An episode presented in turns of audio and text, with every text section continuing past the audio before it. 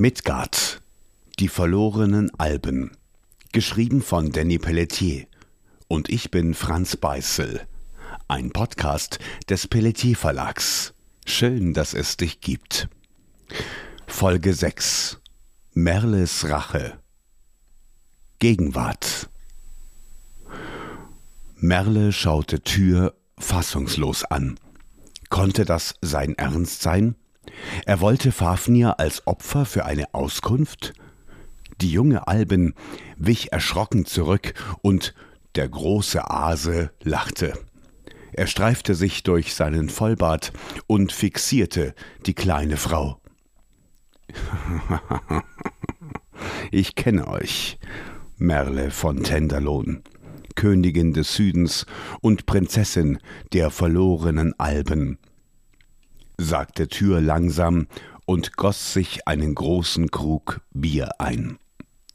Er trank ihn in einem Zug leer, während er seinen Bart benetzte. Was ist aus dem Zwergenkaiser Magnus Goldarm geworden? Hatte seine Unternehmung Erfolg? Ich hörte von Widerstand im Süden und von einer Walküre. Bei dem letzten Wort erschauderte Tür und er stellte seinen großen Humpen zurück auf den Tisch.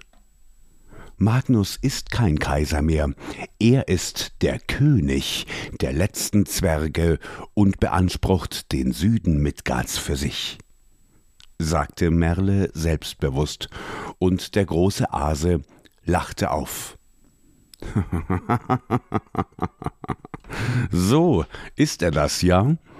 Der König der letzten Zwerge von Midgard, ein bedauerlicher Titel.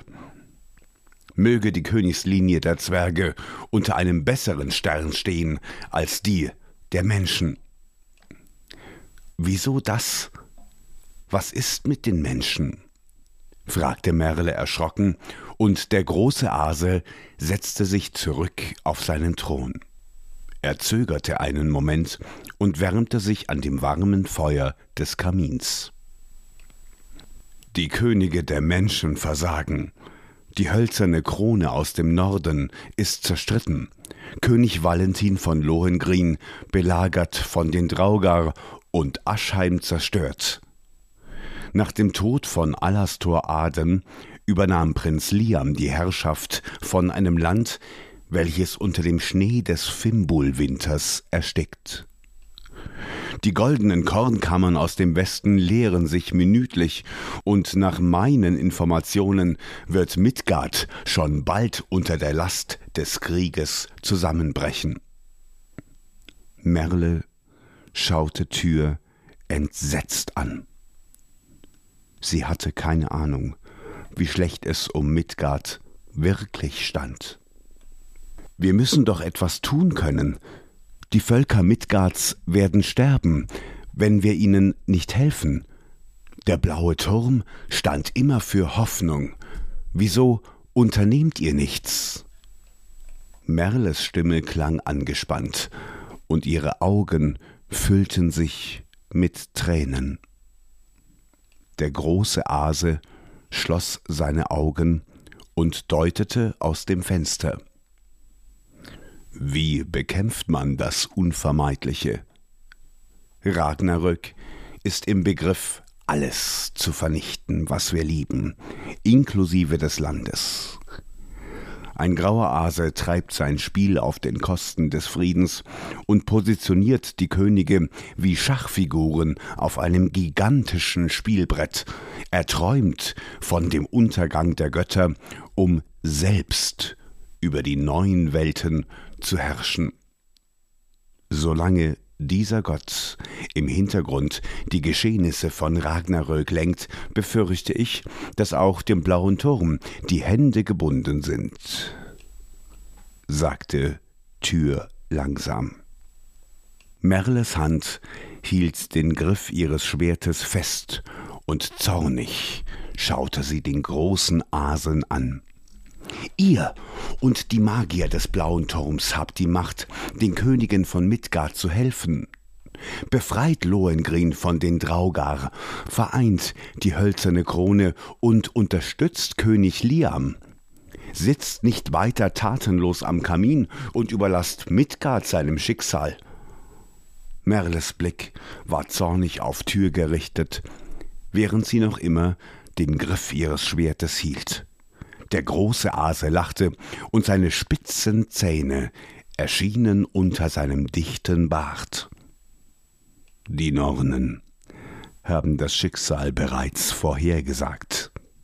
Während wir hier über den Krieg sprechen, streift ein Mann in Midgard umher und arbeitet an dem Sturz von Odin. Solange dieser Krieger nicht gestoppt wird, wird niemand etwas gegen Ragnarök oder Loki unternehmen können. Um welchen Krieger handelt es sich?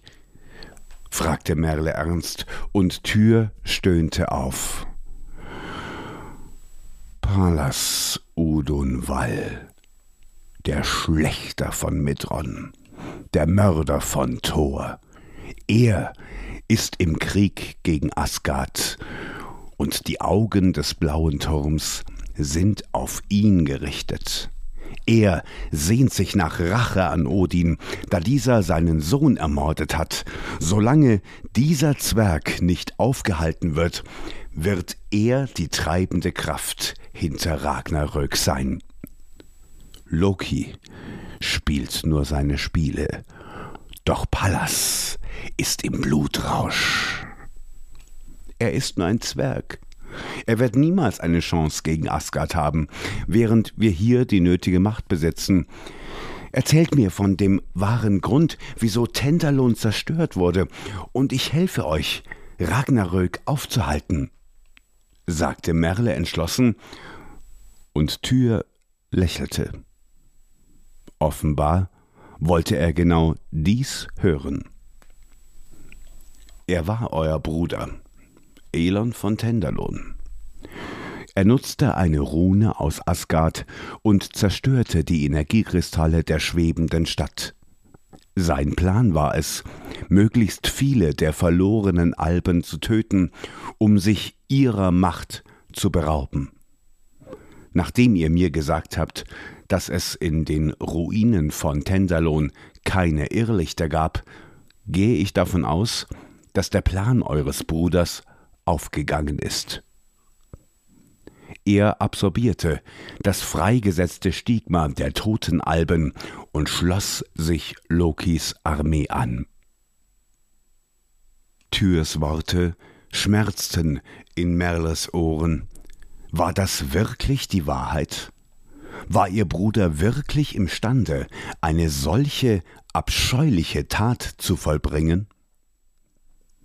Das glaube ich nicht. Elon würde niemals unser Volk seiner Heimat berauben. Nein, ich werde es euch beweisen. Tyras, bring ihn rein. Tyrs Stimme hallte durch den Saal, und der junge Paladin öffnete die Seitentür. Ein großer Alp erschien neben ihm und verbeugte sich vor dem Gott des Krieges. Dies ist Aaron Lichtbringer, einer der wenigen Überlebenden des Falls von Tenderlohn, sagte Tür und zeigte auf den großen Alp. Aarons lange blonde Haare waren zu einem Zopf nach hinten gebunden und seine Augen waren auf Merle gerichtet. Erzählt dieser Albin von jener Nacht, als Tenderlohn vom Himmel fiel. Merle kehrte dem großen Gott ihren Rücken zu und ging langsam auf Aaron zu. Dieser schaute zu Boden und mied den Blick der Frau. Ihr müsst mir nichts über diese Katastrophe erzählen, Aaron Lichtbringer. Ich möchte es selbst sehen. Bitte, gebt mir eure Hand. Merle streckte ihre zarte Hand aus und wartete, dass es ihr Aaron gleich tat. Der große Alp zögerte jedoch. Meine Königin, ich wage es nicht, euch die Wahrheit zu zeigen. So groß wird der Schmerz für euch sein. hauchte Aaron, und vorsichtig schaute er Merle in die Augen. Die Albin lächelte ihm sanft zu und nahm vorsichtig die Hand des Soldaten. Sofort drang sie in seinen Geist ein, und um sie herum formte sich die Küche des Spiegelpalasts. Aaron saß an einem Holztisch und aß ein Stück Brot, welches ihm der Zwerg Morphy überreichte. Sichtlich geschwächt und voller Sorge saß ihm Earendel gegenüber. Es tut mir leid, dass ihr solch einem Prinzen dienen müsst, sagte Aaron leise, während er das Brot hinunterschluckte. Es ist die Krankheit, die ihn beherrscht. Sein Geist ist seit langem von der Stiegses zerfressen, antwortete Earendel traurig. Merle stand direkt neben dem Leibgardisten ihres Bruders und lauschte seinen Worten. Sie wusste, dass sie in einer Vision war und niemand der Anwesenden sie sehen konnte. Ich glaube, dass nicht. Der Prinz hat seinen Verstand verloren, ma. Er ist eine Gefahr für alle, sagte Morphy und stellte einen großen Kessel auf den Ofen. Der ist nischt. Alle Speisen kehren zurück in meine Küche, fügte Morphy hinzu und deutete auf mehrere große Teller. Aaron schob ein großes Glas Wasser von sich weg und stand auf. Ich muss zurück zu den Aufzügen und den Alben erklären, dass sie kein Asyl in Tenderlohn erfahren werden, sagte Aaron. Und Earendel nickte. Auch er wollte zurück zu Elon und ihn versuchen zu überzeugen. Merle folgte Aaron durch den großen Palast bis hin zu den Aufzügen. Gerade als er diese in Bewegung setzen wollte, gab es eine laute Explosion.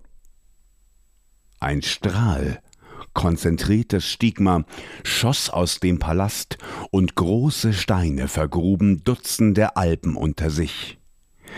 Aaron rannte sofort zurück, um den Alben zu helfen, als plötzlich ganz Tenderlohn schwankte.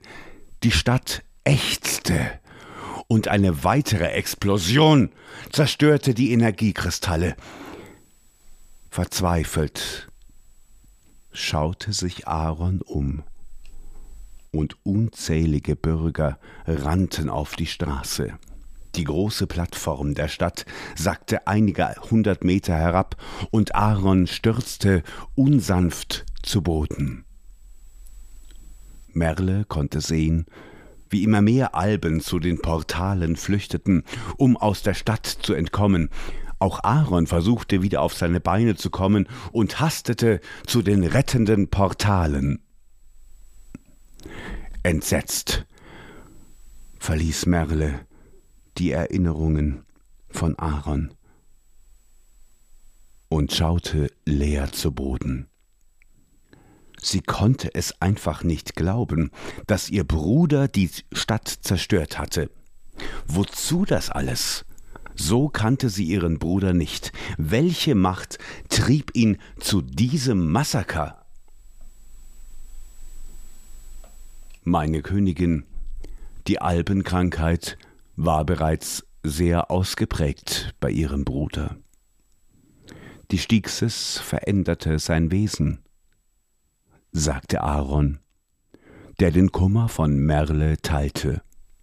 Die Albin wischte sich ihre Tränen aus dem Gesicht und bedankte sich bei Aaron für den Einblick in seine Gedanken. Wo ist er? Wo ist mein Bruder hingegangen? fragte Merle, und ihre Stimme bebte. Tür musterte die junge Frau genau und lächelte. Es gibt Gerüchte, dass sich Elon von Tenderlohn der Toten Armee von Loki auf den schwarzen Inseln angeschlossen hat.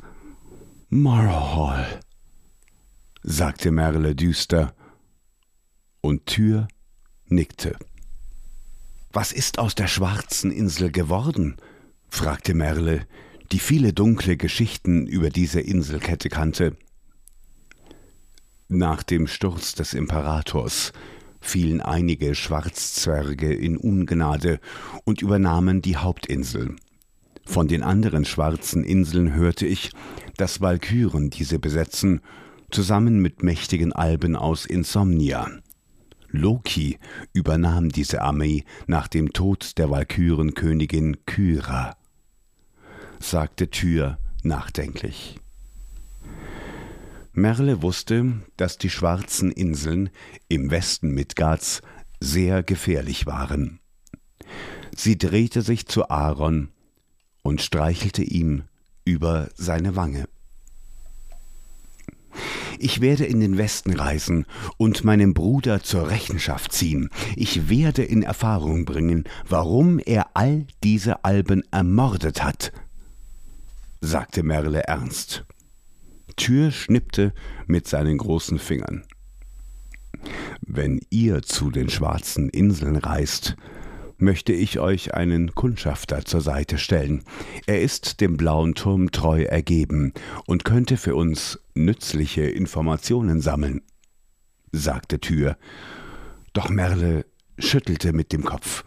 Verzeihung, ich brauche keinen Führer auf dieser Reise, sagte sie. Doch Tür ließ ihren Protest nicht zu. Die schwarzen Inseln sind voller Gefahren, und zu Morrow selbst besteht seit dem Fall des Imperators kein Kontakt mehr. Ich stelle euch jemand zur Seite, der die schwarzen Inseln kennt. Während Tür sprach, führte Tyras einen jungen Mann in den Saal. Sein Hals, Mund und seine Schultern waren durch ein schwarzes Tuch verborgen. Auf seiner rechten Wange war ein großer Rabe tätowiert. Dies ist Scully Wolfsklaue, ein Skogamore vom Banner der Raben. Er ist ein Paladin-Anwerber und ein äußerst gut ausgebildeter Magier des blauen Turms, sagte Tür, und der junge Mann verbeugte sich. Seine mittellangen Haare fielen ihm vor seine Augen, und sein schwarzer Ledermantel streifte über den Boden. Ein Skogamore? Ein Geächteter aus Topak? fragte Merle verärgert. Sie wusste ganz genau, was ein Skogamore war. Mörder, Diebe oder Vergewaltiger wurden oft aus den Königreichen der Menschen verbannt und mit einem Tattoo gekennzeichnet. Jeder sollte wissen, welches Übel sie über die Menschen gebracht hatten. Der verschleierte Mann verbeugte sich erneut. Ich versichere Ihnen, dass Sie von mir nichts zu befürchten haben, sagte Scully mit einer rauen Stimme.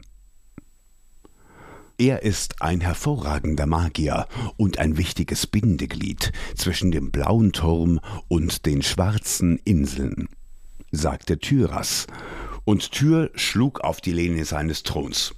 Es ist beschlossen, Scully Wolfsklaue wird euch zu den schwarzen Inseln begleiten. Merle schluckte ihre Widerworte herunter und kehrte Tür den Rücken zu. Sie verließ die große Halle und hörte, dass ihr der Skorgamore bereits folgte. Sie lief durch die langen Gänge des blauen Turms und bemerkte nicht, dass ihr der putzende Dunkelalb nachschaute. Ich hoffe, du hast keine Angst vor Drachen, sagte Merle und kletterte auf die Stadtmauer von Jönun. Sie breitete ihre Arme aus und sprang hinab in die Tiefe. Scully schaute ihr entsetzt nach, und plötzlich hörte er ein lautes Gebrüll. Der Drache Fafnir hatte seine großen Flügel ausgebreitet und flog direkt über den Kopf des Skogamore. Soweit Folge 6. Merles Rache. Aus der Reihe Midgard, die verlorenen Alben geschrieben von Danny Pelletier. Ein Podcast des Pelletier Verlags. Schön, dass es dich gibt. Erfahre jede Woche in einer neuen Podcast-Folge, wie die Geschichte der verlorenen Alben weitergeht. Und wenn dir diese Folge gefallen hat, empfehle uns gerne in den sozialen Medien weiter. Neugierig geworden auf mehr, erfahre die gesamte Vorgeschichte des Podcasts in den zugehörigen Büchern auf pelletierverlag.de slash podcast. Pelletier Verlag Schön, dass es dich gibt.